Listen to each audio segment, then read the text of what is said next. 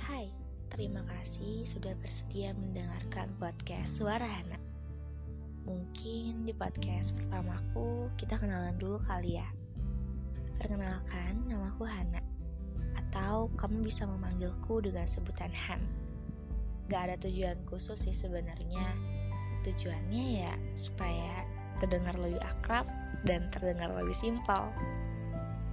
Mungkin di si podcast ini nantinya akan banyak dengan cerita atau isi kepalaku. Atau mungkin cerita temanku yang bisa menjadi mewakilkan perasaanmu. Karena kita sebagai manusia yang pikirannya penuh dan pasti ada aja untuk diceritain, kayaknya seru gak sih kalau kita bisa berbagi cerita dengan isi pikiran yang berbeda-beda mungkin gak sekarang, tapi mungkin bisa di suara berikutnya.